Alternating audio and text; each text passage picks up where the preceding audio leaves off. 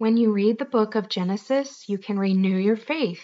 If you choose to read a few chapters of Genesis each day this January or any time of the year you want to start fresh, you'll find wonderful glimpses into the foundations of Christianity. Welcome to the Finding Peace in God's Word podcast, the podcast for people who want biblical solutions for life's problems. I'm your host, Sarah Geringer, Christian author, speaker, artist, and creative coach.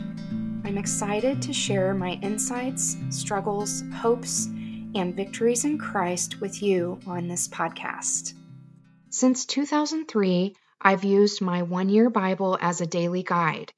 It contains a daily portion of the Old Testament, New Testament, Psalms, and Proverbs.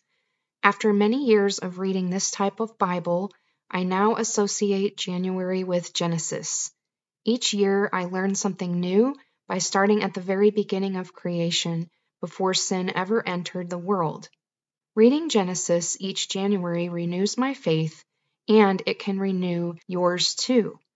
Whether you're new to Bible study or an old pro, Genesis can give you hope and strength for the new year. Here are several benefits to reading Genesis every January or every year. Number one, you see God's majesty in creation. Reading the creation account always inspires awe and holy reverence in my heart. You can set all the controversy over dates and science aside and read Genesis 1 and 2 with childlike faith. Imagine yourself sitting there watching God create the world. You'll delight in the details as you slowly savor those first chapters. Number two, you watch God's redemptive plan unfold. Sin enters the picture all too soon. Yet God's redemptive promise is present in Genesis 3:15. He cares for Adam and Eve by slaying an animal, which is a sign of all the sacrifices to come, culminating in Jesus' ultimate sacrifice. The beauty of the gospel is right there in the beginning. Number 3, you learn about human nature. The stories of Abraham and Sarah, Isaac and Rebekah, Jacob and Esau, and the 12 brothers of Israel unfold like a contemporary soap opera. Human nature hasn't changed in thousands of years. Our sinfulness is just like theirs, and our salvation can be found in God alone. Number four, you gain faith in God's plan for your life. I truly enjoy reading Joseph's story from beginning to end. His deep struggles were not in vain, and they served a lasting purpose. If you need hope for your own story, you can find it in Joseph's triumph after years of suffering and refinement. Next year could be your year to gather faith treasures from Genesis. I encourage you to read a chapter or two per day, asking yourself the following questions with each reading 1. What does this passage tell me about God? 2. What does this passage tell me about human nature?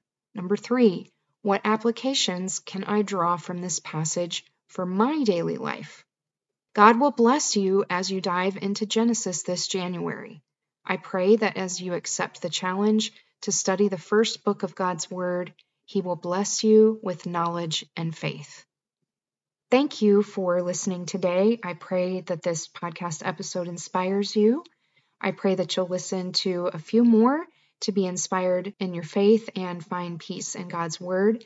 And if you do, please consider sharing it with other people on social media or one to one messaging to help them find the peace in God's Word that you found today. To get show notes and more free resources, visit sarahgeringer.com. Sign up for my Tea on Tuesdays newsletter for exclusive benefits. Also, you can send me prayer requests and join my rewards program for donors. Until next time, remember that you can find peace in God's Word for every problem that you're facing.